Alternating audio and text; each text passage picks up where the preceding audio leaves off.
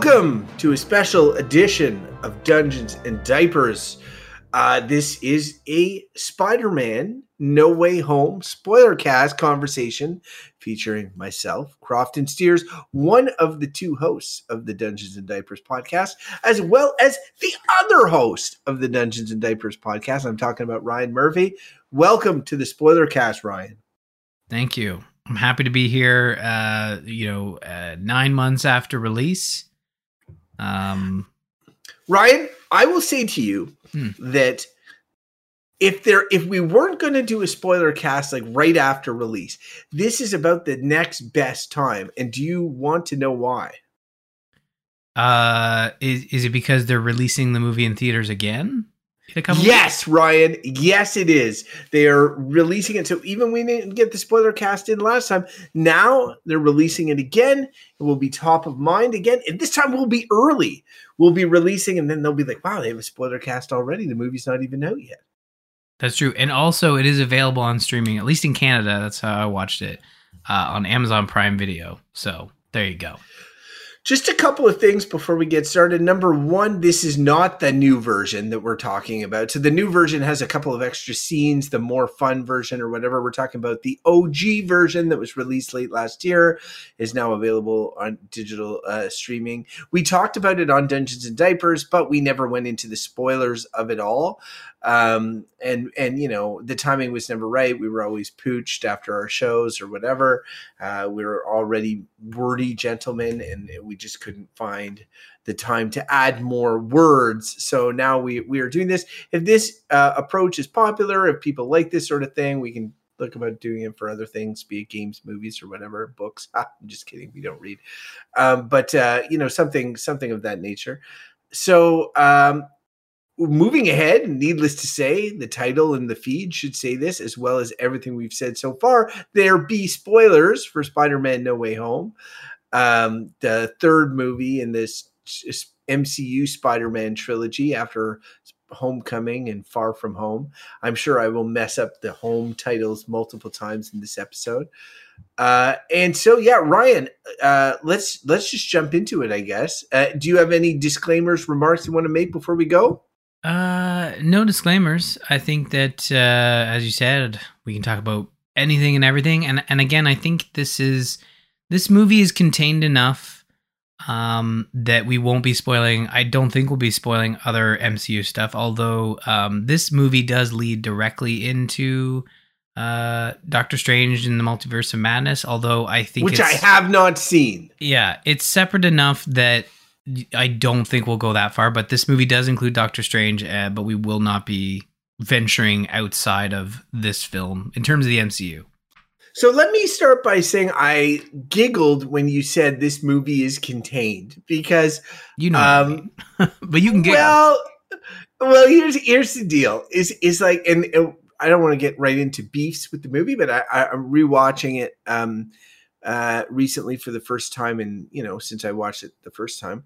Um, and, and, you know, looking at it with fresh eyes, there's some things that come, c- become clear. And one of the major things for me, Ryan, is how much baggage is required to, to get the full experience out of this movie or even understand it, period.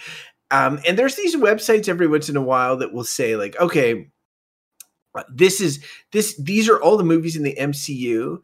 To watch this one, you need to have seen or be aware of these other ones. And like, you'll get a sense, like, like Guardians of the Galaxy, the first movie, even though it's like the tenth or whatever M C U movie, it says like, it will say like, you don't need to have watched any other movies to see this.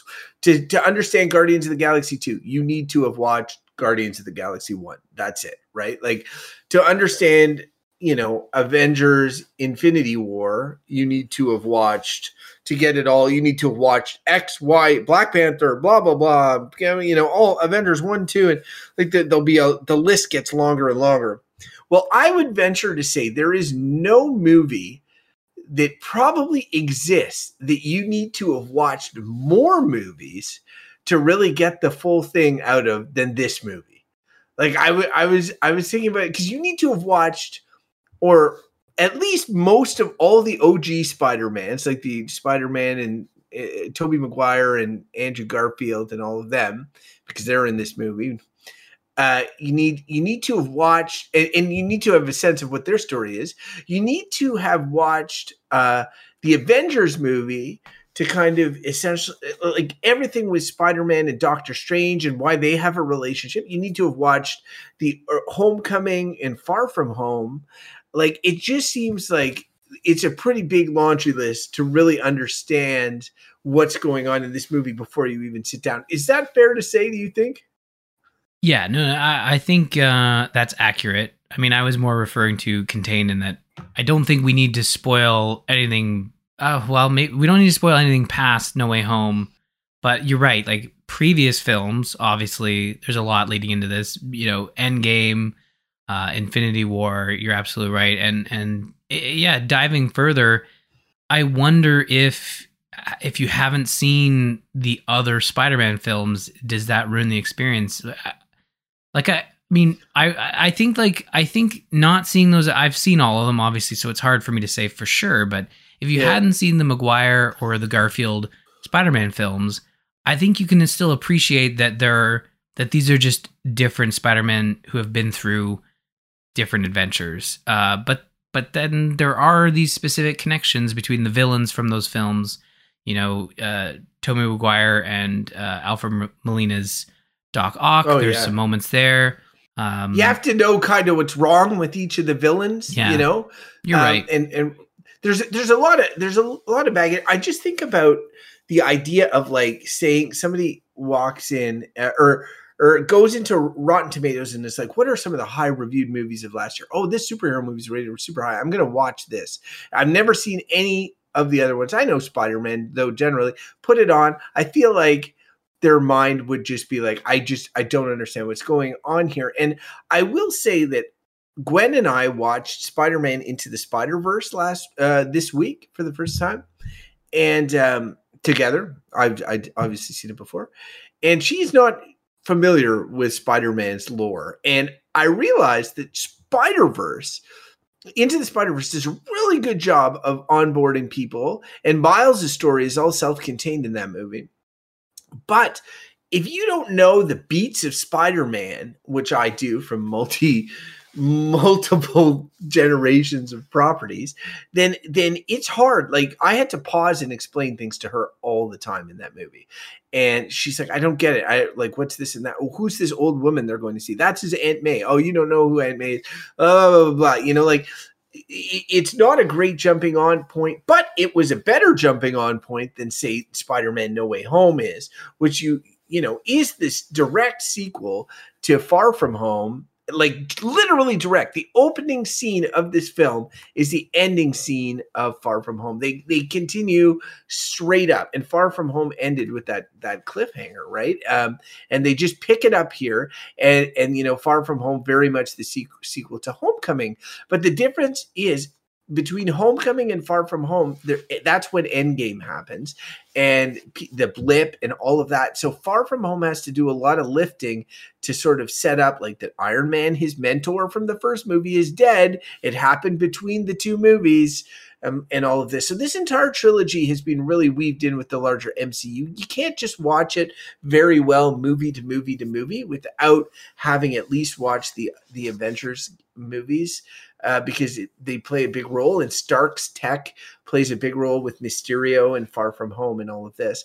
And then this movie starts, and Ryan, I don't know about you, but like on rewatch, it it occurred to me what a what a sprint this movie starts with. Like the first fifteen minutes are crazy town. Like so much happens in the first fifteen minutes, including everything from like the Daredevil camera cameo to the police interrogations to the um you know like the the the swinging sequences with M J uh early on. Like there's a lot there's a lot that happens, because the core conceit of the movie and, and the spell and all of that, like they want to get there as quick as possible, but they have to do a lot of a lot of work in short order to get there, uh, including moving into Happy's condo, all sorts of other stuff, applying for college. Like this all happens bam, bam, bam, bam, bam, so quick in the first fifteen minutes. Yeah, well, you are right. Um, I think, I think what I've really enjoyed about the M C U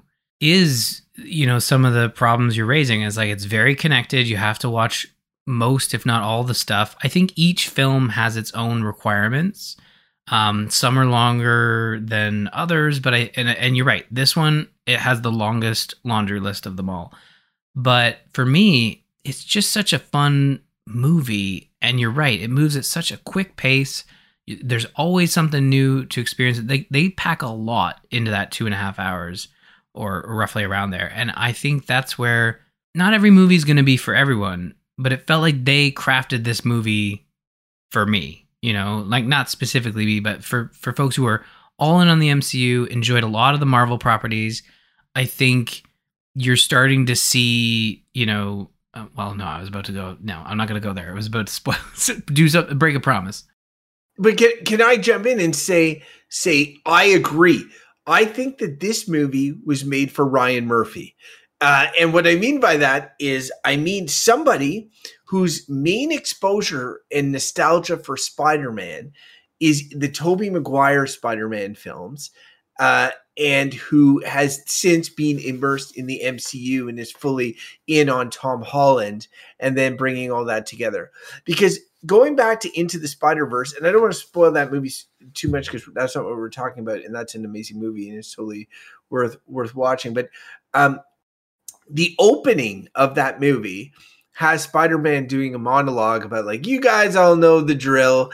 You know, I, I, you know, I have a Christmas album. I'm a blah, blah, blah. He goes through this laundry list of things, and he, but he mentions, um, I had a successful television show, and it's like the nineteen sixties Spider-Man show, which is what I grew up watching, like in syndication. Uh, obviously, that's my nostalgia point. So it feels like Into the Spider-Verse is is like, you know, is talking to me where I'm where I live, whereas No Way Home is talking to your generation, the people that grew up Uh, or that were like heavily invested, not necessarily in the comic books, not necessarily in the animated series, but like their entry point was Tobey Maguire's films. Uh, and, and, and in that way, the movie is absolutely meticulously crafted. Like it really is crafted in a way um, that like it it's trying to do the impossible and essentially succeeds. Uh, but on rewatch, I was just struck by how much of it is like like moment to moment enjoyable, because it, as you as I, we were saying, it goes at breakneck speeds. It's just going, going, going, joke, joke, joke, character bit, this and that. So good. But when you zoom out, uh, you know, stuff starts to drive, like stuff started to drive me nuts. The, the whole the whole, and I know there's been a lot of ink spilled on this already. The whole like. The conceit for the movie for for for doing what they did was a was essentially Peter's talking to Doctor Strange during a spell, and that spell Doctor Strange doing for Peter without even being sure that he had, you know, done the due diligence of like co- talking to the admissions people. Like it's because his friends weren't in college. He was going to wipe the minds of the entire planet. It's just like, you have to be on board with an absolutely ridiculous concept. And it's funny because Mary Jane or Michelle M J talks to, uh, talks to, um, Tom Holland, Spider Peter Parker afterwards when they're were and, and says, you know, next time, before you do something like this, maybe you want to bounce it off us first, you know? And uh, and he's like, yeah, you know, fair fair point. But it's just, he just looks so stupid and everything about it. Then it's the whole co- concept of the movie, everything, you know, it's not about people knowing Spider-Man's identity anymore. It's about, it's about tracking down. Like, it really feels like somebody had an idea. We want to merge all these villains. We want all these villains in this movie. We want all these Spider-Men in this movie. We want to do a Spider-Verse. How do we get there? That's what it sort of feels like. And uh, that part I didn't like as much. Even if I liked how it unfolded and all that, I just felt that that was like, they had a really cool story that they could have done with, with like his Spider-Man. I feel like they could have had a whole movie where people knew he was Spider-Man and it was wrecking his life and there was a villain and all of this. And, and then this could have been the movie after that, where finally, um, and it could have happened in a different way. Uh, the whole Doctor Strange of it all just felt like a writer's room trying to find a way for this to happen. I don't know if you agree or disagree. I'll, I'll uh, shut up. I, I mean, here's the thing. Uh, I like, yeah. Into the Spider-Verse came out. Sony saw dollars and like, man, this is great. Let's throw as many. And a cynic could say like, well, they did that. They, they, we don't know if it's, it's going to repeat itself with uh, the next film, but I, I would think it will. It, it's probably going to do well when, when the next film comes out, that they split into two films. Um, but you know, you're also looking at this as like, this is the third Spider-Man film with the M C U. Uh, there was a major breakup between Disney and Sony that almost saw Spider-Man leave the M C U. And I would imagine that the pitch for Spider-Man three was Into the Spider-Verse did well. Let's do one of those, but live action. Sony has all the rights. We can throw millions of dollars at these actors who uh, were playing Spider-Man. Both Tobey Maguire and Andrew Garfield uh, had their careers as Spider-Man cut short. Their careers are doing fine. I mean, Tobey Maguire's, he's not in much, but I think that's by his own personal choice. And Garfield's working like on a new project uh, all the time. There's always something coming out that he's in. He wor- he works very hard. Um, but we like I, I I think that's where this came from. Is just I think Into the Spider-Verse did well, and and they wanted to do a live action version. Sony had the you know had the connections to do that, and I think they brought back a, a really. you know, great cast of previous villains and previous heroes. But like, if you look into a lot of like the development of this film, you know, originally it was just supposed to be the villains, and Andrew Garfield and Tobey Maguire were supposed to be like post-credit scene type stuff. Like that was their original pitch. And, you know, I think it was, it was probably, you know, Kevin Feige at, at, at the Marvel Studios that said like, no, like if we're going to bring them in, let's bring them in. You know, let's put them into the story. Let's make sure that they're present. And yes, you're right. Like they probably could have, and I think this is where we thought it was heading, is they could have done a whole film uh, about some everyone knowing Peter Parker's Spider-Man. But I think then that would have gotten a little old. Like we've ex- we've explored like every villain in the Tobey Maguire uh, series finds out Spider-Man is Peter Parker, and they go after someone Uh, close to him, whether it's Aunt May or or M J. And I mean, it's just, it's a repeating cycle. That that is a common thread, right? What what I, I would just say is that um, J. Jonah Jameson is notorious in the comic books for going after Spider-Man. He he's he's essentially behind the origin of the Scorpion. Uh, pretty much, you know, bankrolls a, a, a guy to um, to develop the Scorpion to, to hunt down Spider-Man. Uh, he bankrolls Alistair Smythe, uh, Spencer Smythe and the, the Spider Slayers, even goes so far as putting his face on one of these Spider Slayer robots. I just thought with Far From Home concluding with J. Jonah Jameson, you could very much have like, it's public, you know, he puts a bounty on Spider-Man. The whole movie could be like the Spider Slayers or just different things. Spider-Man takes them down in the end, but realizes what an impact this is having on his life, whatever. Like, I'm not saying that it, they're still stuck with the Doctor Strange of it all. And now I'm just fan writing, right? Like, which is, which is what this is. I agree with what you're saying about, you know, Spider-Verse did well. All all of those corporate mash, machinations were there. And I I felt the corporate, I, I feel the corporate machinations with this movie all the time. But, and this is kudos to the film, the um, the heart is still there. And the heart exists on two fronts. It exists in the the Tobey Maguire and the Andrew Garfields, and it's the so the villains and their soulful performances almost uniformly all around. Um, like like Alfred Molina kills it, uh, um, Willem Dafoe kills it. You know, Jamie Foxx does better in this film than he did in his. Like they're, they're, it's just it's you know uh, really really impressive all around. And then the heart is in. And where I think that they wanted it to be most of the film is in um, the Ned, uh, M J, and Peter uh, friendship and dynamic and all of that that's been with us now throughout this trilogy. And I like uh, like just to be clear, M J, while inspired by Mary Jane Watson Parker, is not at all. She's an original creation for these for this series. Ned, while it's, you know, sharing a name with Ned Leeds in in, in in the comic books, is a complete different character. He's created for these films. They are M C U creations. Um, they're they're film creations. Uh, Peter Parker is a, oh, the only one who is pretty much the same. And I, over the course of three movies, have just loved these characters. Um, and I have no affinity of them from the comic books. If anything, I was like, oh, you know, what are they doing with Mary Jane here? Like, is this going to be, but no, I, I, I, so I thought they, they, they nailed it. And in fact, like Far From Home, which is the one where they go on the trip to Europe and again, take Spider-Man out of New York. They do so many things that I think would normally not be great, but they have the teachers and the field trip and the John Hughes-ness of it all. I love that stuff. And I love that stuff in this movie as well, but it wasn't much. Like it wasn't, it, there was some bits, but it, it's, you know, it's got to make way for everything. And there's just so much in this movie. Um, and, and like, as much as I love that and I love their friendship and I love, uh, I, I love that the, the, um, the, the whole killing off of Aunt May and stuff.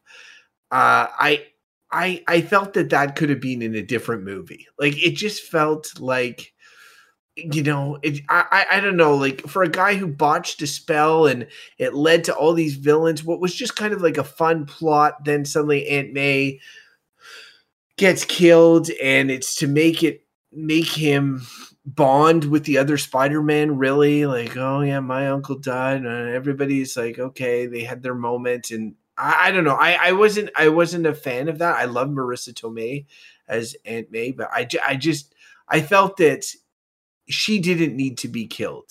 Um, you know, like I, I, I can see the argument about it's, it's Tom Holland's Spider-Man developing, and like, you know, like the other Spider-Man stop him from, from doing something he'll regret. But I don't know. I just, I felt that everything else was so lighthearted, and he's back to his aunt just died, and he's talking about how the web comes out of the guy's arms. And like, it just felt like tone. It was a tonal shift that I could have done without. Yeah. I mean, it, it goes back to how busy the film is. And, and one minute you've got, you know, Sandman sitting on a couch, and he's, he's wiping sand off the couch as, as literal sand.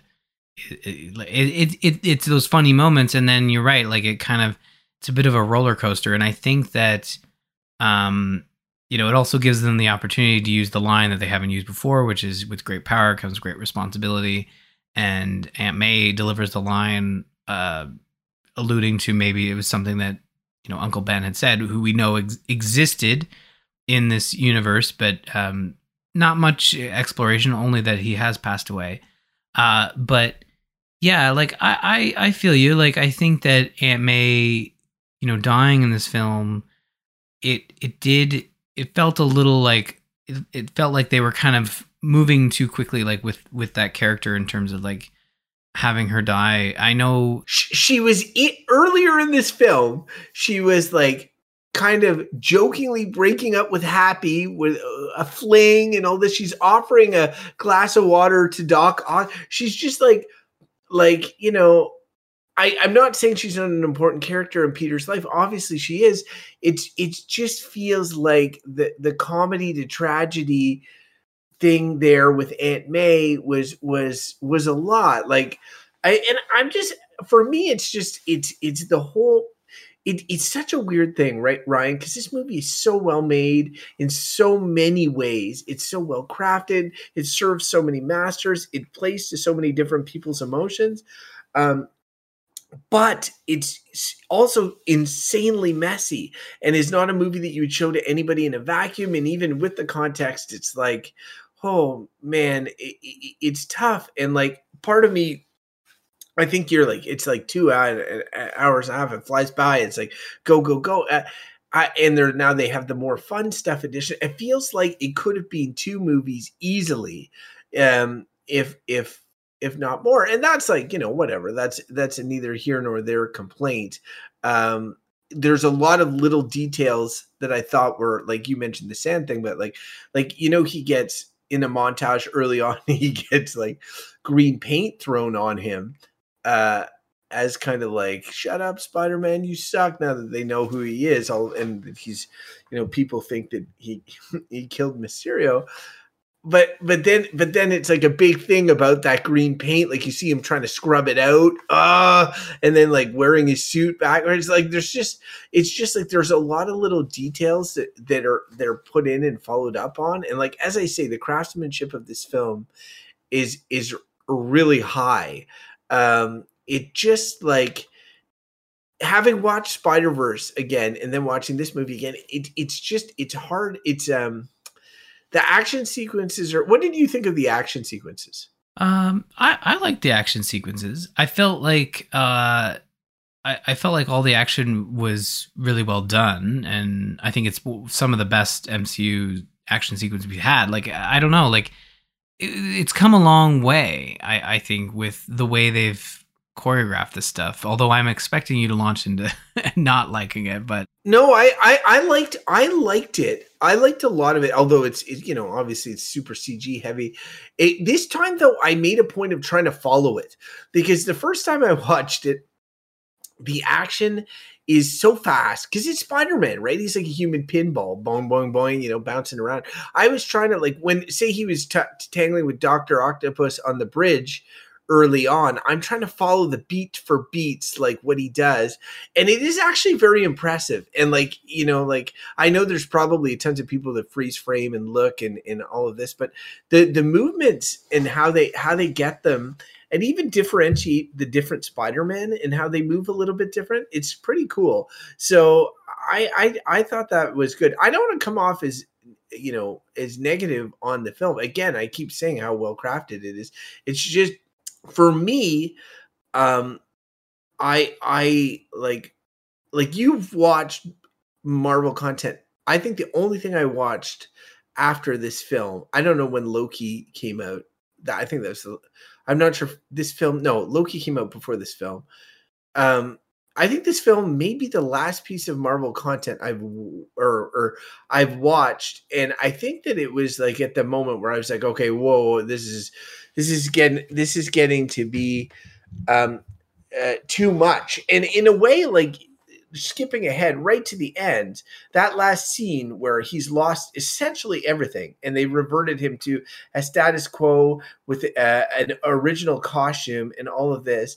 It feels to me a little bit like they they've essentially tried to put the genie back in the bottle. They really wanted Spider-Man to play nice with the M C U to the point that they introduced him as a bit player in the in a in the Civil War movie, and and then they had all this stuff. He's mentored by Iron Man. It's like he was so M C U heavy. Like in each movie, it's like there's Nick Fury or there's Mysterio. He was never your friendly neighborhood Spider-Man, and this movie seemed to get him there. And it made me really excited at the end, just that last swinging sequence and and the way that he's dressed, the way that it's scored, the way that it's positioned. And the fact that Tom Holland continues to kill it, I think, is Peter Parker and Spider-Man, and I'm excited to see him. I would be excited to see him continue in the in the role. But I was like, that's where I had the biggest smile on my face, more than any of the cameos and any of that. I'm like, oh, finally, they're getting him where I want him to be. But that's me personally wanting him to be in a certain place, wanting my flavor of Spider-Man. My flavor of Spider-Man is the guy who stitches his own costume, who doesn't have a ton of gadgets, who says like, you know, um, who's, who's like fighting, you know, corner crimes and, and, and dealing with medium sized supervillains, not the Avengers going to different planets. Spider-Man. I did enjoy that conversation with the two other Spider-Men when yeah. he was like, he was saying that. I was like, oh yeah, he has done a lot of shit. Um, But yeah, and, and I'm not saying like Spider-Man's been along for so many years in the comics. There's tons of episodes of him going to space or some shit. But like, but the reality is like the Spider-Man that I would like to see is that that friendly neighborhood Spider-Man, and uh, it feels like they got him there in the end, which I am, I, I was happy with. But it it it means as much as I enjoyed these movies, because especially Homecoming and Far From Home, I enjoyed a lot. Uh, this is the one I enjoy the least of the trilogy. Um, and it's too bad because I know it's m- most folks a favorite, but I think it's just because it's it's serving too many masters. There's too much stuff, but I love all the individual moments in it. You know, yeah. Uh, even Happy's sleep apnea machine or whatever. Like they have just so many bits that that, that are in here that are, that continue to be good. So. Would you say, where does this rate for you, like in terms of Marvel Marvel movies? I it's like I I, I know I'm trending negative here, but is this like this is one of your faves? Yeah, th- this is one of my most favorite M C U films. I remember um, walking out of the theater and I and I saw it with a with a good friend of mine who's also a huge Spider-Man fan, and I and I turned when the credits rolled. I was actually kind of um, a little bit sad, and I and I was talking to him. And I said, like, they're never gonna do anything like this. Uh, this was their one. This was their one live action Spider-Verse that we're gonna get. And I like on one hand I was like kind of bummed that they did it and it's done and it's over. But on the other hand I was like, but they kind of nailed it. Like I don't know how else they could have improved upon it outside of maybe giving Venom um, a bigger role uh, outside of a post-credit scene. But like really, when you think about the future of Spider-Man, I think you've got a lot of what folks have been asking for. People have been asking for Venom in the M C U. The post-credit really sets that up. Um, they've been asking for Spider-Man to be a street-level hero, which um, you get that at the end, and and Kevin Feige has, has confirmed that at Comic-Con. He name-dropped Spider-Man alongside Daredevil as street-level heroes, taking on crimes and such that are, you know, more Kingpin style, like localized city stuff, not aliens invading Earth and trying to, you know, take out half the universe. And I, and I think that I don't know where, how they decided, like, cause a lot of people were like, oh, you know, John Watt was the director for this trilogy and he was going to be directing Final Fan or not Final Fantasy, uh, Fantastic Four. And there was a lot of, like, people were asking Tom Holland, like, oh, do you think you'll be part of Fantastic Four? And I think even Tom Holland, like, at the time, people thought it was, like, contract sort of, you know, negotiations, and he was, like, trying to downplay his importance, but make it seem like he, he wasn't going to be involved. But really, he just, I think he was playing more closer to where they left this film, and that, like, you know, Spider-Man's done a lot. He doesn't need to be with every single team. He doesn't need to be, you know, front and center for every film. Like, now Spider-Man can just be Spider-Man. And you're right, Tom Holland's Spider-Man got a small amount of screen time to be the friendly neighborhood Spider-Man. I think it was really just Homecoming where he had some very clear scenes where he was doing that. And, um, yeah, you know, I, I, again, like, I really love this film, but I'll, I'll fully admit the reason it's my favorite is because it brings forward the idea of the Spider-Verse as well as, Uh, the Tobey Maguire. I haven't like he. That was my original Spider-Man, you know, uh, encounters were the the Tobey Maguire films. Like before that, it really was just I knew of Spider-Man mostly through video games and such, not comics, not T V shows, but just a couple of video games I had played before the movies came out. But even then, uh, it was it was limited. So like, I think this movie kind of brought it all together for me, and it was super nostalgic for sure. One thing that's interesting, um, and I was thinking about this because I, I mentioned how Into the Spider-Verse started with the this nineteen sixty show, and and h- how I speculated, which you confirmed there, that that you have that nostalgia for the films um, of Tobey Maguire and company. But I just realized that, so the Star Wars trilogy, you know, um, everybody kind of uh, agree, agrees or defers to the original trilogy as like the definitive text of Star Wars, if you will. Everything flows from it, um, and people try to expand on it and develop it and whatever. But like those those three films are like gospel. You do not touch them. And even though people may come at Star Wars from different places, you might be a kid that starts with an animated series or whatever, in the end you find your way to that trilogy, and that's that's like you get the sense of like, this is, this is what Star Wars is, you know, everything else comes off of that. Um, and there are other, you know, film properties like Harry Potter or, or, or book or properties, media properties that have these things like these definitive texts, if you will, definitive works that everything flows off of. And there's multiple films or multiple things, but they all have to, you know, They're all interpretations, adaptations, whatever, of these beats that have been laid out or or, or put forward. Spider-Man and a lot of superheroes are a bit weird in this regard because they, you know, Batman's somewhat the same thing. In although Batman has a couple of texts, The Dark Knight Returns amongst them, that are almost seen as definitive. Spider-Man has a lot of great story arcs through the comics and stuff like that, but nothing that you would say other than perhaps his origin story that that is like, you know, this is the definitive Spider-Man. Like, he's very malleable in that way. Um, there's a lot of, you know, uh, liberties that have been taken in all the adaptations of Spider-Man, and nothing is really a deal breaker. They change things, they move stuff around. Uh, and uh, I think that's what makes it so interesting. So that, like, for somebody like you who steps in, this is this is a hundred percent what you're looking for. Uh, when when when I, you're like, this couldn't have been done any better, except if they added more, which was Venom. You said um, if they had more Venom, maybe that would be good too. I, for me, I'm just like, there needed to be less of this entire movie. Uh, and what I mean by that is less stuff in it to focus to focus it more and to leave the parts that, that shine a little bit better. I don't think that, like, for example, I think that they could have just had some sort of cosmic event or or something that maybe was generated by another property cause all these villains to come in. I don't think they needed it to be Doctor Strange and all this stuff.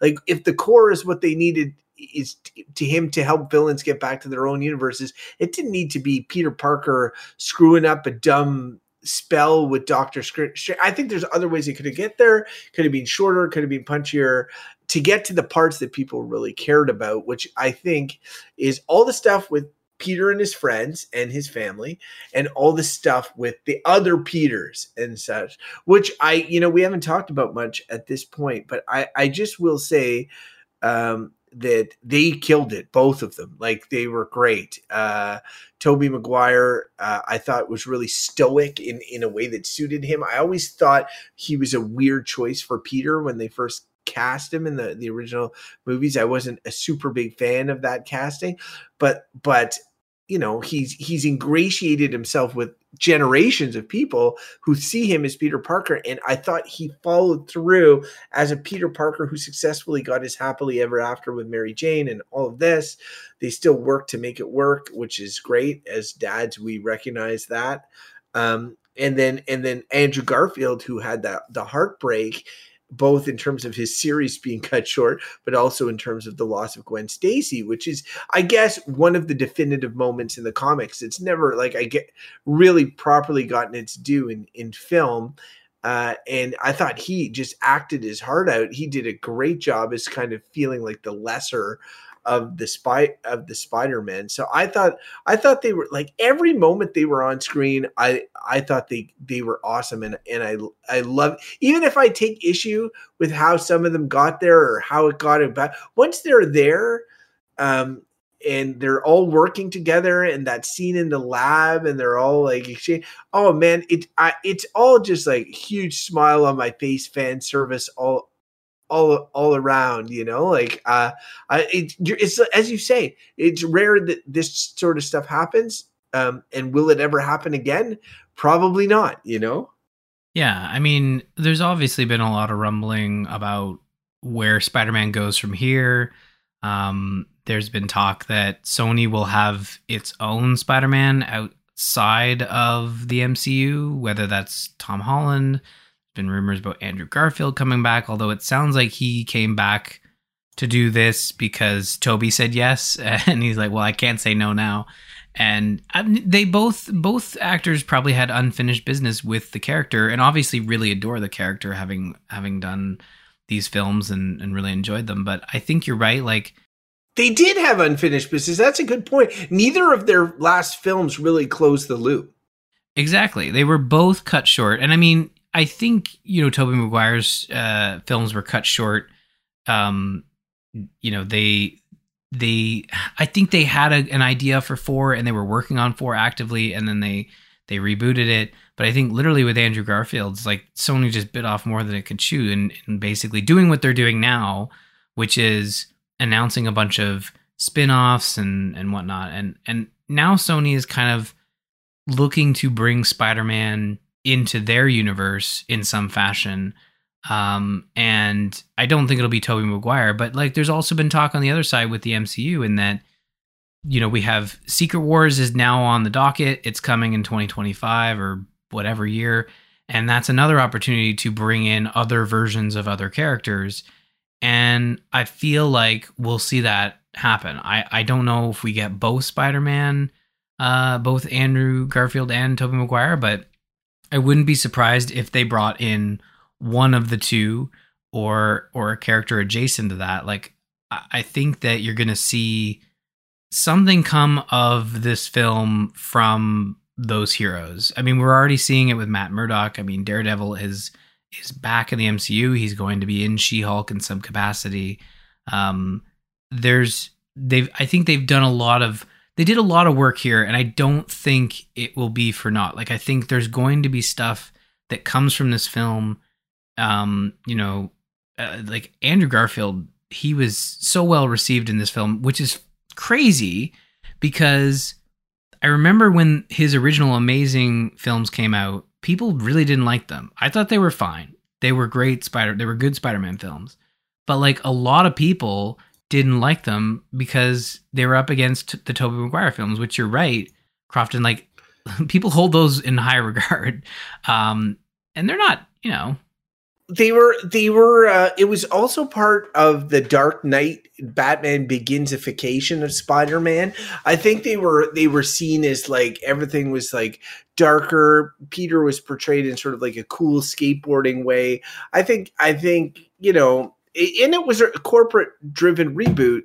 Marvel, uh, Sony, to retain the Spider-Man rights, had to produce a new Spider-Man film X many years, and t- the clock was running out, and they they put it out. So everything everything smelled of, you know, dollars and cents. And that first Amazing Spider-Man movie is a, a pretty good movie. Honestly, it's the second one uh, was the one that really, you know, put put an end to uh, to the series. But I think that people uh, are respecting Andrew, what Andrew Garfield brought. Like he's, he's just, he's a really good actor. I, I like, you know, he was in TikTok Boom recently. He's, he's in a lot of films in which that he, he just delivers. He's a strong performer. Like Tobey Maguire, I, I look, no offense to the Cider House Rules or anything. He has one performance that he sort of delivers mostly. I'm not a huge Tobey guy. And so I just, I, and he's, he, delivered delivered it here as sort of a wise, and I thought he did great, as I mentioned.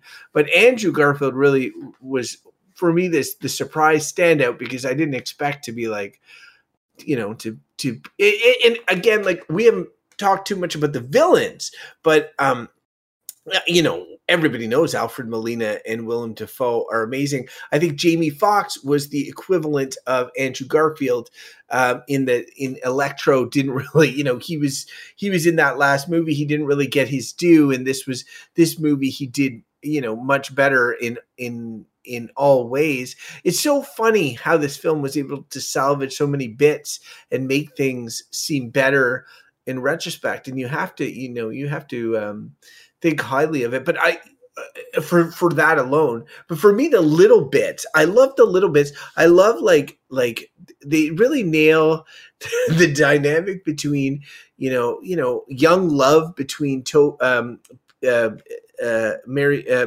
Zendaya as um, as as Michelle and and and Peter Parker. Like the, when they're having the call on the phone early on. Again, that's in like the first fifteen minutes that go by so fast.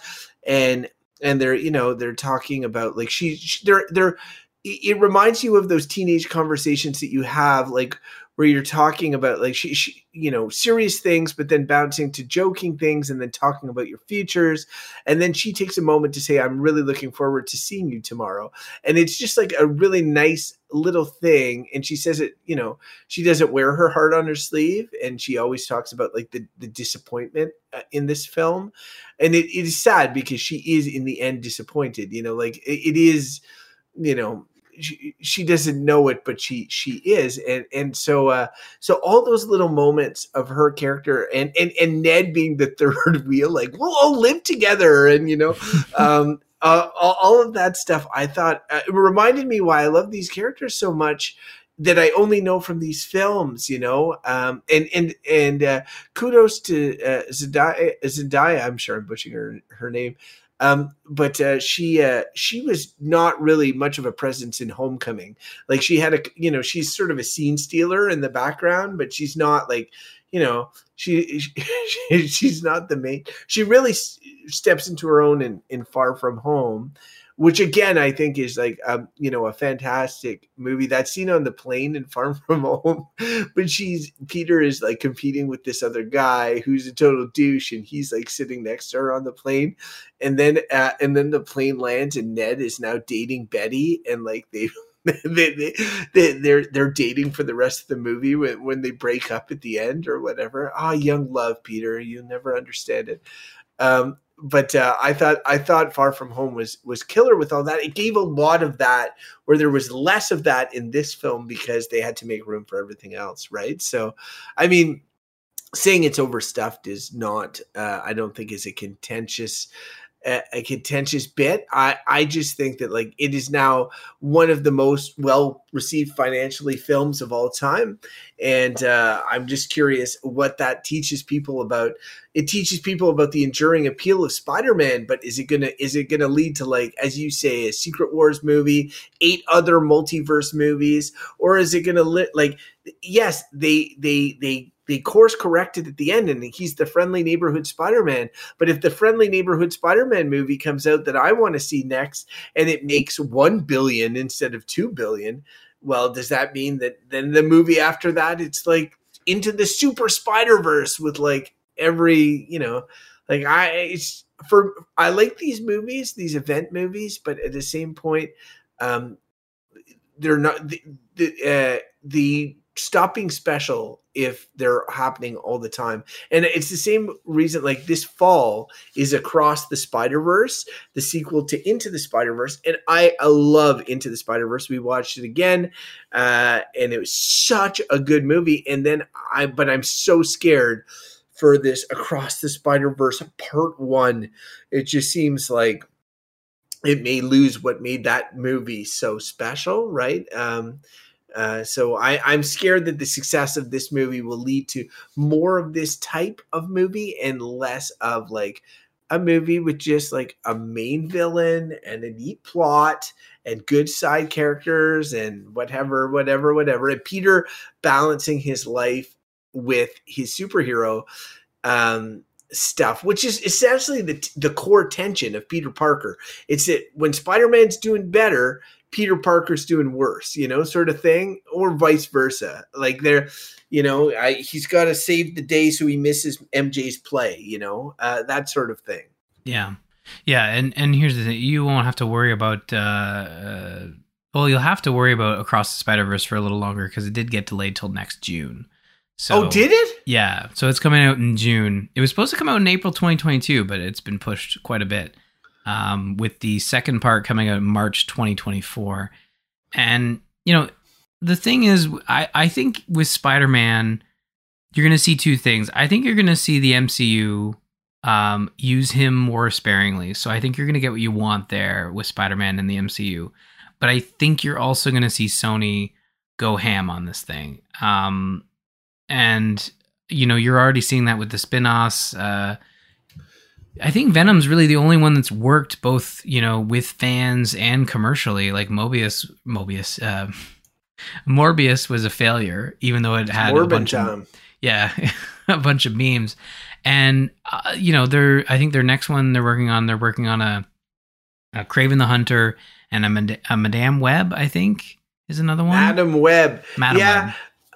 And I think that that's, you know, that might be a backdoor um, Spider-Woman stuff as well in there. I, I saw some stuff about that. You're right about, look, here's the thing is I want Sony to go full hog with Spider-Man as, but Spider-Man, like I would love it. Like if, if, even if they reached an agreement with the M C U that like, I don't know, the Tom Holland or whatever, or they have their own Spider-Man and he does friendly neighborhood shit. And then they, or they do a Miles Morales Spider-Man. I, I, I would love that. I just, I just don't want every Spider-Man movie to be like this, this one. Um, not to say I have any particular beefs with this one, uh, beyond the overstuffedness and some of the, the, the plot logic. Um, I, I, I think it's a good movie. It's just that I don't, I don't want it to be every time this, like, we've got to go bigger and better, you know, like in the, um, when the first Batman movie came out, like in nineteen eighty-nine, and it was, uh, uh, and it was then followed by Batman Returns that had twice as many villains, uh, three, three, if you count Max Schreck, Christopher Walken's character. Um, And then, and then every Batman movie thereafter had to stuff in more characters and more side stuff. That became kind of like the thing that you would do. And you saw that the same with, you know, Spider-Man had the Green Goblin, Spider-Man two uh, had Doctor Octopus, and then Spider-Man three just went to went whole hog. They're like, we're gonna have Venom, we're gonna have Sandman, you know, we're gonna have this, we're gonna have that. Okay, Harry Osborn's gonna become the Hobgoblin or whatever. Like, they just you just go you just go too much, and then that's and it you know that's where you get your diminished returns. And I I guess for me, I would like to see, it's good to do this. They did a good job of it, but I would just want to see that. They they regularly release Spider-Man co- films that are going to be a little lower key, and that's why I don't want Sony is, is, um, the M C U to do less Spider-Man. I just want them to do street level Spider-Man, and I don't know if they have any interest in that anymore after after everything M C U.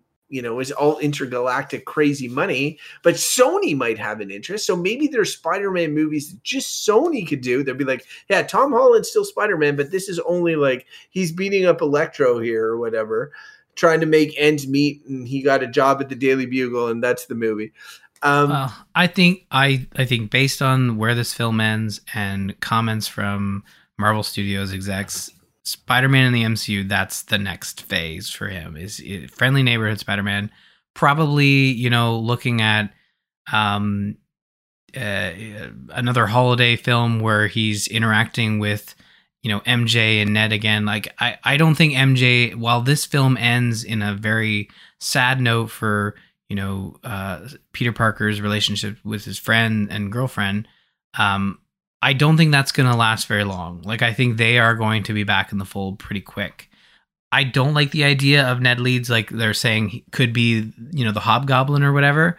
Um, there was that ongoing joke of like, I promise not to try and kill you. I'm going to go evil and try to kill you. Yeah, uh, yeah, yeah. After the conversation with, you know, both uh, both the other Peter Parkers. I, like... I hope that doesn't happen. I do want to see them come back, uh, you know, to their original state in terms of, of their relationships.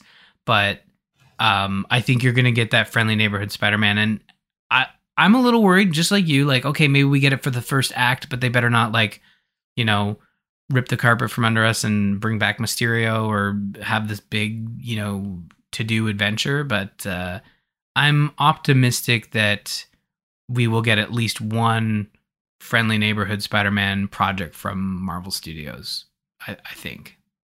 Yeah, maybe. Um, I, I just think that, like, you know, this might be a chance to to put a pin in this and come. Like, I love Tom Holland, but like, you could come, you could just be like, this is the end of the road for him, and let's do, you know, Spider. People get sick of countless reboots. I know.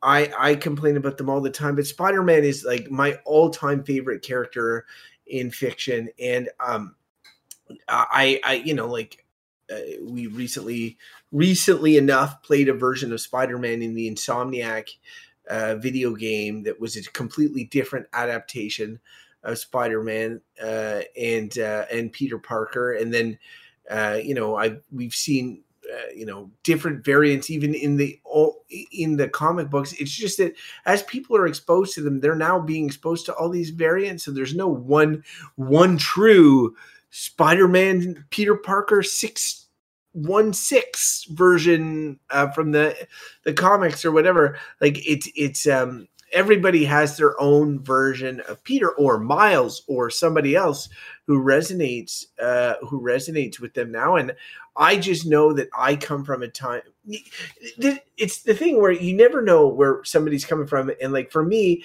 it's like I bought comics at the pharmacy in the early nineties that like for me, that comic that I have of Cardiac uh, fighting Spider-Man that is uh, not important at all in the grand scheme of Spider-Man was important in my personal journey with Spider-Man. And I think, I think that like, as these things become bigger and bigger, they may be start becoming kind of more official canon of Spider-Man, like the Tobey Maguire stuff. Uh, like more than the comics, I think these films will now be how people think or remember or or react to Spider-Man. And I mean, like I, I've always been sensitive to that, and it makes me a little bit sad. Uh, but it also makes me hopeful. Like it makes me positive about reboots. So if they wanted to reboot, Tom Holland did a great job. And like if it was somebody else, I would like Tom Holland did a great job, but he does not look or act like the Spider-Man in my imagination, you know, because that Spider-Man is inspired by other properties or other comics or whatever. So I do I think that they could have somebody else? Of course. And so, you know, if they're going to respec and do friendly, like Spider-Man has, it used to be had amazing powers to the point that like, you're like, oh, you need a movie for this. You could do a live action Spider-Man T V show now, smaller scale sort of thing. And And I think that that like, you know, there's a Superman T V show, like, like, why can't there be a Spider-Man live action T V? I think that would be awesome. And then I think you would be able to do much more like Crimes of the Week. People talk about wanting to have the Sinister Six or these, these longer developed plot arcs. You could do that over a T V show. I think a T V show for Spider Spider-Man could totally like, and I know there's countless animated series, but like, I would really, I like for me, like if there was a Disney Plus Spider-Man show, I would be there day one. I'm like, all right, let's do this. And I know Tom Holland's a big star now, probably wouldn't be him, you know, but they'll never do that because it diminishes the value of the films, right? Uh, I think the biggest hurdle with a Spider-Man T V show would be Sony owning the rights. I... I I think that right now, Marvel would love to do more with the Spider-Man property, but they can only do a movie here, a crossover there. But Sony could do it without them. Like Sony could do their own Marvel. Uh, they could. Like everybody's, they like if I'm Sony, that's what I do. Everybody's so concerned about them messing like the Madame Web movies. What the hell is that? Let let let's uh let's do uh let's let's do a prestige Spider-Man T V show, um, live action on T V, um, you know, and. And and see where you go from there, because you can really like, I I think they probably say like, you know, it's going to cost a shit ton of money over time, but you can have entire episodes that are like high school bullshit, you know. Um, anyway, uh, I'm now now I'm I'm just fan casting, but I will say I think that my you know the the No Way Home of it all. Um, The marketing was insane. The, the fact that they edited out all these characters of these clips, they kept it a secret for so long, even if it was like the worst kept secret and everybody knew it. Um, you know, like I knew it when I was coming in to, to, uh, I'm like, okay, these guys are, these guys are going to show up. Uh, and, uh, but e- you know, even what, with what they showed in the marketing was enough to hype everyone up. Just showing Doctor Octopus goes to show you how much people care about the, uh, The, the previous films, the character, the property, and stuff like that. So, I mean, they did a good job here, and I know you're super high on it. I, I feel like, like I want to be more high on it, uh, and I just, I just, there's just, it just feels too corporate and and too full for me to full throat endorse it. At the same point, when I watched it again, I was laughing all the time, enjoying all the character interactions and all of this. The only thing is like when it when a movie that is so that is like this asks to be taken seriously, like when it kills off Aunt May and says, "Okay, now we're we're being serious now." Like she was joking earlier, we had all these joke scenes. We're going to release a more fun stuff edition, but this part, this is serious. It's hard. It's hard for me to switch on be and be like, okay, I, you know, this is, this is a, I was like, they're not killing Aunt May, are they? And the scene is so well performed by both actors. Marissa Tomei was great as Aunt May, but as a different version of Aunt May, but it was it was just I, I could have done without it, I think. Yeah, I mean, in terms of its it, the film's pacing, it moves pretty quick, and um, they they move into that moment pretty quick, and I I think that they they find narrative reasons for there to be that quick switch, and it is the fact that A, the Green Goblin is this character of dueling personalities, and there is that flip, and it makes sense for. for him as the villain to be the most maniacal in terms of killing off a character. Like, of all the villains that are there, yes. It makes sense for Green Goblin to be the one to do it.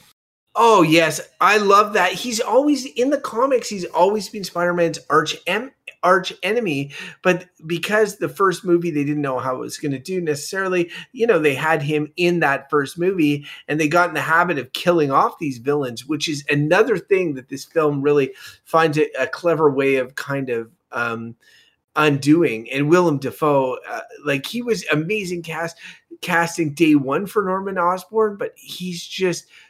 kills both versions of Osborn here. Oh man, so good. Yeah. And and again, like in terms of the pacing, after the moment of Aunt May's death, there there is there there is a good chunk of time of of mourning, and but they do kind of leave Peter Parker mourning off screen as they introduce the other other Spider-Man.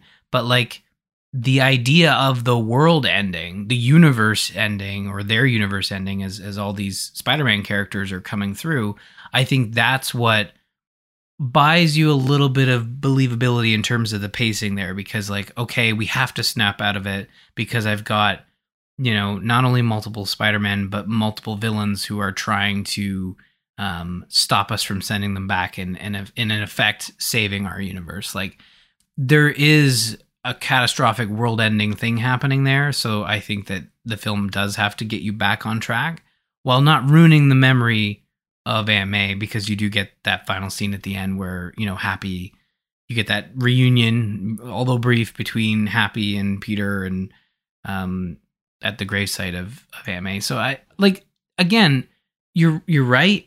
It feels very quick. It feels very, like, a bit of a, you know, a bit of whiplash there, but at the end of the day, they put in these other little bits to make it feel not so bad, like in terms of the way it's structured. But you're right, like in terms of a two and a half hour film, it's a bit of a roller coaster in terms of, you know, we need you to take this very seriously. Okay, now back to the fun other Spider-Man. Yeah, back to, because he's, then Andrew Garfield's cleaning webs off the ceiling, you know, like uh, in the next. Yeah, no, I, I get what you're saying, that there was, there was, and, and again, like I think Aunt May was killed partially to to uh, add you know add stakes to what is, you know, essentially a lowest sta- lower stake film. Like uh, he's trying to save, but it also makes him look dumb. Like one one of the problems that is is like uh, this is more an inherent Spider-Man character problem, but but um, was was seen here.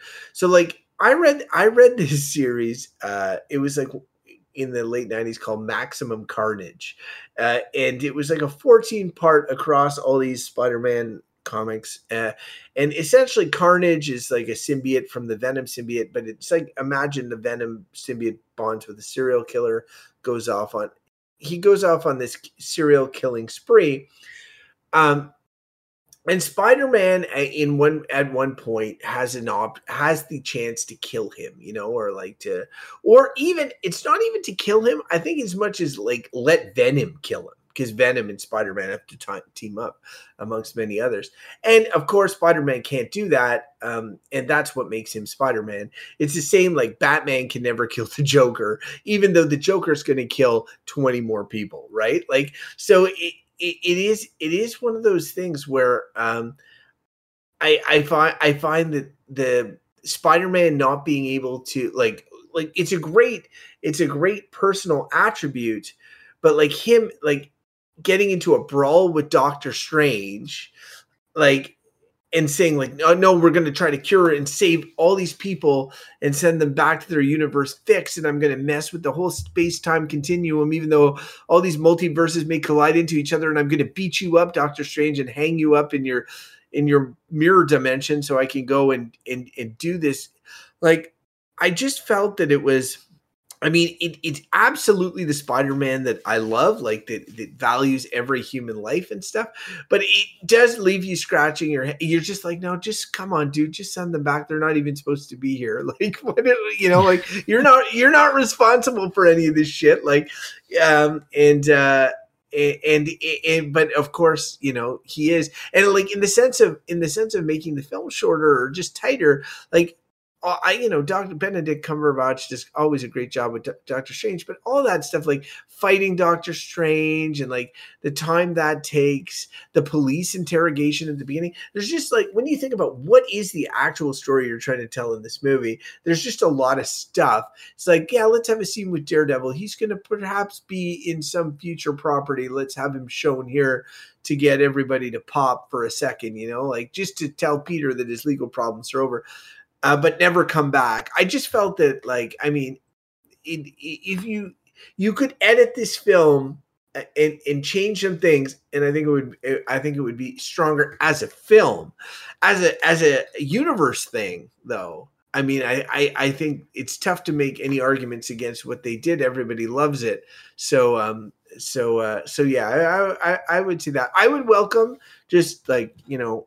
Ryan, as we close here, and any any closing remarks you may have on the film, uh, I, you know, I, I I know it's there's so much to talk about in this film, but I would I would welcome to hear what other people think who listen to the spoiler cast, who who have, like, am I am I being too harsh on this film? Is Ryan being too soft on it? Like like uh, let's actually, you don't even know what we would score it. Ryan, what would you score this film out of ten? Uh. Yeah, uh, well, you know what? You pr- pretty much set me up there because I, I when I love something, I, I it, it gets a pretty high score. So I think yeah. out, of, out of ten, I'd say nine, maybe nine and a half. Like I really, really like this movie, even through the second time through. And I would say seven from me, which is which is like I mean, seven's good, you know. Like mm-hmm. I like this movie. It's just that you know when when you give something a seven, you're often more preoccupied with the three it didn't get. You know, and and that's that's you know that's the case that I'm I'm in now. But hopefully, I've said enough good stuff about it to justify why I would give it give it a seven. And honestly, it's a movie that I would I would absolutely watch again. Although it's always you know even though it breezes by, a two and a half hour film is always you know as a dad, it's always you know. Uh, uh, a task. And also like the action sequences in the film are, um, which are, are things that rewatch easily, are kind of spaced out enough that, you know, you're not, oh, I can't close this conversation without mentioning, and I know anybody who's listening to this has probably listened to other Dungeons and Diapers content, but my, this, this movie, and probably Doc's an entire point for this, um, It, one of my biggest Spider-Man pet peeves of all time. It, this is perhaps the biggest. It is the biggest offender. Uh, is is the the no masks on Spider-Man uh, uh, issue, which Ryan, I, I'm sure you remember me ranting about. I do. But yeah. uh, but but the idea here is in the comics, Spider-Man always wears his mask. Um, nobody knows he's Peter Parker, but even when they do know, he doesn't regularly take it off. Um, kids are not drawn to Spider-Man because of Peter Parker's face. They're drawn to him because he looks awesome. He has an awesome costume that stood the test of time. Uh, and this movie just would not let him wear a mask. Uh, and when the two other Spider-Man came, that went by times three. Uh, and they'd all be standing around in their full suits with no mask. And I hate to break it to you guys, you look stupid. Uh, you got to wear your full outfit, or it's like wearing a, a tuxedo with no shoes. I mean, that's fine, but like, why aren't you wearing shoes? You know, um, and uh, and for me, it was just a constant thing. Like, and I'd be, you know, trying to figure out why did they lose the mask. I would be pausing, and I'm like, why doesn't he have a mask right here? Like, what happened to get the mask? I'm like, where did the mask come off? He had it in this scene, or often they just whip it off. Oh, we're, you know, we're we're doing this thing when when he's fighting Doc Ock. um, which is about the longest he ever keeps a mask in the early stage of the movie. He's fighting Doc Ock on the bridge, and then he gets nailed into this pillar, and then he's got a magic suit, so the mask just pops off. Anyway, it's just like, of course it does. Um, but uh, yeah, anyway, I just want to point out that if you are making a Spider-Man movie, for the love of God, please let him wear a mask. And I know that actors hate wearing masks because it stops their ability to emote, and it could be anyone, and they want people to see their faces and all that. But you can have great Peter Parker scenes and different things.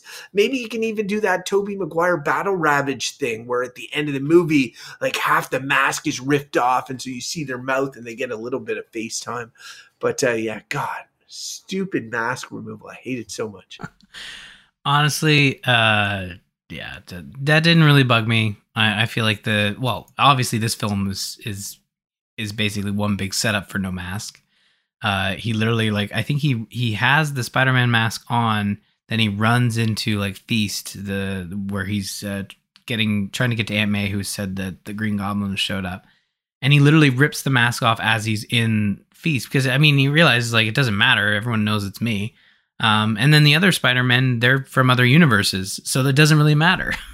Yeah, no, nothing ever matters. They're just like, wow, we don't, we don't wear masks. Like I, like I, I just think, like, had they walked through the portals too, when Ned makes the portals, which was their big reveal, you know, had they walked through wearing their masks? They don't, right? They come uh, through like Garfield no does, because they think it's they He's think it's wor- Tom Holland until he takes the mask off. Right, right, yes. Yeah, he takes his mask off, but Toby doesn't, right? No, Toby's not wearing the suit. Uh, he's just dressed right. Yeah, in he's civvy. just yeah, he's a church whatever pastor, uh, uh, Peter. Yeah, um, youth pastor, but uh, youth pastor. Yeah, uh, that was a good line. But uh, but yeah, no, I I I, I think that um, I, I I I know it's it seems like an irrational thing, uh, but I feel like. With Batman, and maybe it's because they show the lower half of his mouth, they never got into the, the the they never gave into the temptation of having him in no mask all the time. They actually really bought that. No, look, Batman is is like, he's trying to scare the shit out of people. That is, his costume is part of the getup and all of that. Spider-Man, he's trying to hide his secret identity. Yes, I know, you know, whatever. Um, but like it, it just, it's just. The the the full mask. I can't think of a superhero that has a full mask where they. Oh, maybe sorry, Deadpool. I guess they where they commit to it, like, and they he actually wears the mask for most of the film. Yeah. Deadpool. Like, if they could show the restraint they had in Deadpool for a Spider-Man film, I would be very appreciative. Like, in the next movie. He doesn't have to be Spider-Man all movie. When he's Peter Parker, don't wear the mask. Obviously, you're not going to go to a restaurant wearing the mask. But if you're if you're Spider-Man, be Spider-Man. You know, it's it's not complicated. Anyway, rant over. Uh, they lost a point for that. Yes, well, that's fine. And I mean, you know what? Um, we should wrap it up. But I I, I think you're right. Uh, unless they undo it in the first hour of that next film they're going to do, I think he'll have a mask on when he's Spider-Man. So there you go. When do you, Ryan, just like closing out, when do you think the next movie, like you're you're big on the corporate knowledge shenanigan things. When's the next one coming out? Well, here's the thing. Um, Disney has announced their full Phase five and partial Phase six slate at Comic-Con, although they have not usually announced the Spider-Man films because those are Sony's to announce. Um So I I think you're waiting until twenty twenty-five. I mean, they, they've done these Spider-Man films at a steady clip uh, with an aim of every two years, which is faster than most sequels come out for, for M C U films. Usually it's two or three or four or five sometimes. But I would say in twenty twenty-five, we'll get at least another Spider-Man um, crossover uh, with the M C U, whether it's Secret Wars or... Uh, the other Avengers film. I think it's the Kang Dynasty, but I think we're gonna have to wait a bit. I think, um, I think, I think you'll probably see something more Spider-Man related from Sony, uh, as opposed to Marvel, if that makes sense. So yeah, it probably, yeah. It does make sense. It just feels like this movie, like everybody knew it was going to make a lot of money, but it made a crazy amount of money. Like, I, I, I just feel everybody's going to be like, okay, let's get back to the kitchen, start cooking. Like, because you're right. When I saw that breakdown at Comic-Con or wherever they were uh, of all the um, of all the films, I was like, oh no, Spider-Man. That's that sucks. I mean, like, there must be something going on then. And then I clued into, oh, it's probably a Sony, you know, a Sony thing in which they're gonna, you know, they're gonna fit it in. Uh, and now, because they've taken this step back to maybe making it a friendly neighborhood Spider-Man that won't necessarily impact. Like, are they now? Was this the out? Uh, and this is the thing I keep asking myself. Like, prior to this film, as you alluded to earlier, they had the big conflict. So now that conflict is over, but like, are, are they done? Like, this movie sets up perfectly where Tom Holland can now walk off the M C U and, and do friendly neighborhood Spider-Man movies with Sony. Like, Sony doesn't necessarily need Marvel. Um, and now it makes sense, where after the last movie, it made zero sense, right? It was a direct to be continued movie, you know, like, how were they going to get out of that? But, uh, but now it feels like they could just be like, okay, Marvel, that's good. We're going to do our local Spider-Man films now, and with with Tom Holland, and uh, print bags of money without you. Yeah, well, there's in the contract we have now, uh, there's at least one more Spider-Man appearance in a crossover M C U film. Um, although that being said, there's been a lot of talk between Sony and Marvel, especially when this movie was coming out. They said, look, we know everyone went through a hardship when we split up that one summer.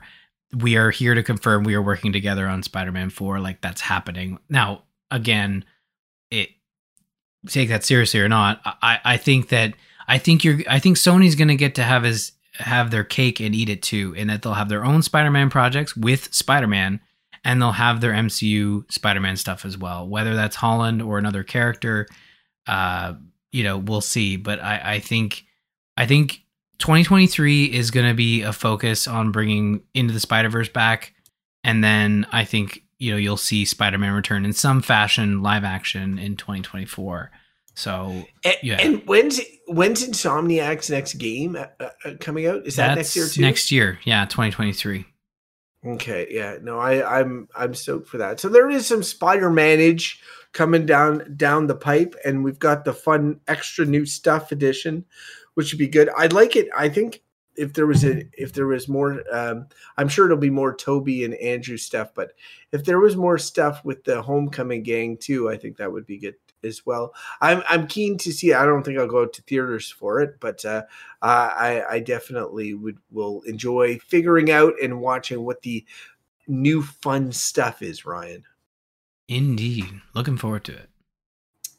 I would just say before closing out, um, again, to our listeners, we've never done one like this devoted to a particular topic and hashing it out or whatever. Special Dungeons and Diapers feature. If you would like more of those, or you have something you want us to tackle, let us know. We will talk about it, consider it. Maybe it's something we can do. Um, again, if it fits our schedule, if we're passionate enough about it, uh, we, you know, uh, and if there's a desire for it, we we would be uh, amenable to doing it. So uh, we will get ki- caught in the sticky web of uh, spoiler casts and, and that sort of thing. Um, all right. So, Ryan, any final words before we swing off into the distance?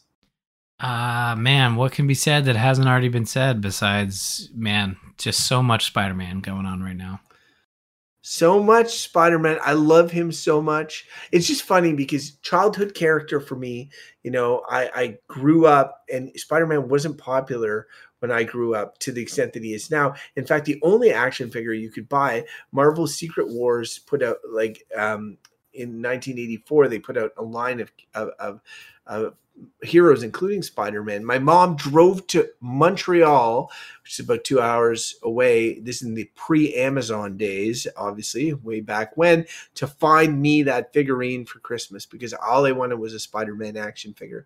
And as an adult, you would think that, you know, the I would be over it, if you will, but I, I still, I think the values that Spider-Man stands for, the fact, uh, the the ordinariness, the, uh, uh, the you know, the, the identifies him as a superhero, uh, I think is something that re- will always resonate with me, and I'll always be here for this, this, uh, these Spider-Man movies. So looking forward to the next one, Ryan. Looking forward to the next one.